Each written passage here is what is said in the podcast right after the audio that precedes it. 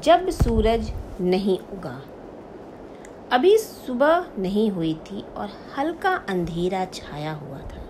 आसमान पर तारे टिमटिमा रहे थे और सूरज अभी भी गहरी नींद में था।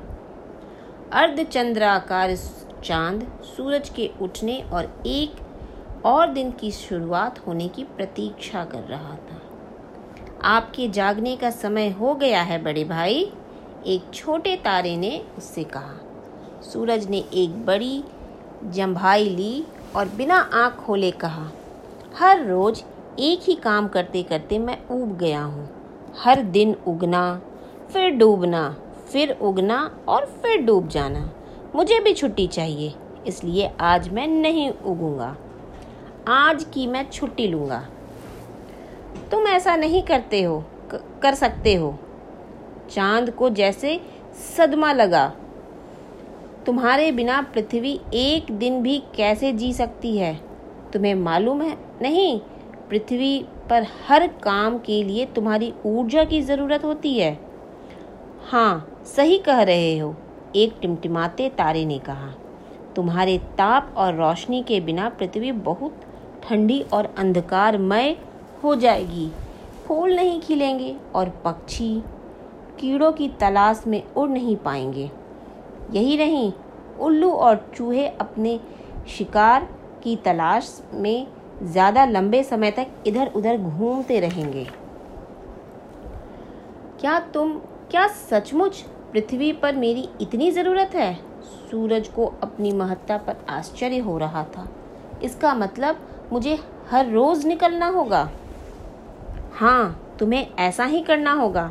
चाँद और तारों ने एक साथ गुनगुनाते हुए कहा, अपने को चुस्त रखने के लिए मनुष्य, पशु, पक्षी, पौधों, सबको तुम्हारी किरणों की ज़रूरत है।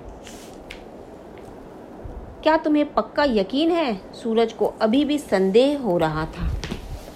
सच तो यह है कि मेरी तेज़ किरणें गर्मियों में नदियों को सुखा देती है और खेतों में पकी हुई फ़सलों को नष्ट कर देती है, जिससे सूखा पड़ जाता है। यही नहीं, मेरी तेज़ गर्मी से किसी को भी लू लग सकती है।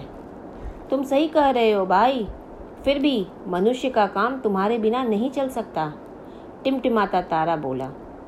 पौधों को बड़ा और हरा रहने के लिए तुम्हारी ज़रूरत होती है। अगर तुम नहीं उगोगे तो कैसे झील और समुद्र का पानी भाप बनकर बादल बन पाएगा? अगर बादल नहीं बनेंगे तो बारिश कैसे होंगी? और बिना बारिश के पृथ्वी पर जीवन कैसे कायम रहेगा? तो क्या मैं पृथ्वी के लिए इतना उपयोगी हूँ? सूरज ने आश्चर्य से अपनी आँखें घुमाई। चाँद और तारे सूरज के भोलेपन पर ज़ोर से हंसे। दुनिया में हर चीज़ का एक उद्देश्य होता है। उन्होंने सम्मिलित स्वर में कहा, ऐसा ही तुम्हारा है बड़े भाई। अपने से संतुष्ट सूरज ने पृथ्वी की ओर झांका और देखा कि अनगिनत लोग और पशु ऊपर आसमान की ओर देख रहे हैं। मम्मी, सूरज कहाँ है? तभी सूरज ने एक छोटे से लड़के को अपनी माँ से कहते सुना, क्या सूरज हम, मुझसे नाराज़ है? मुझे पता है, मैं कहता हूँ कि सूरज से मुझे गर्मी और चिपचिपाहट होने लगती है। अब मैं कभी शिकायत नहीं करूँगा। काश जल्दी ही सुबह हो जाए। पशुओं ने प्रार्थना की, सूरज, तुम क्यों नहीं उगते?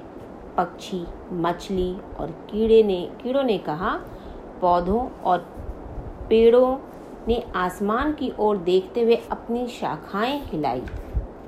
सूरज को यह देखकर खुशी हुई कि पृथ्वी पर हर कोई उत्सुकता से उसके उगने की प्रतीक्षा कर रहा है।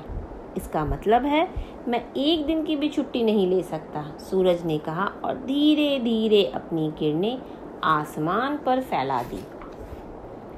कुकड़ों को! मुर्गे ने खुशी से दुनिया को अपनी बांग सुनाई। मानो कह रहा हो, सूरज निकल आया और एक नए चटकीले दिन की शुरुआत हो गई।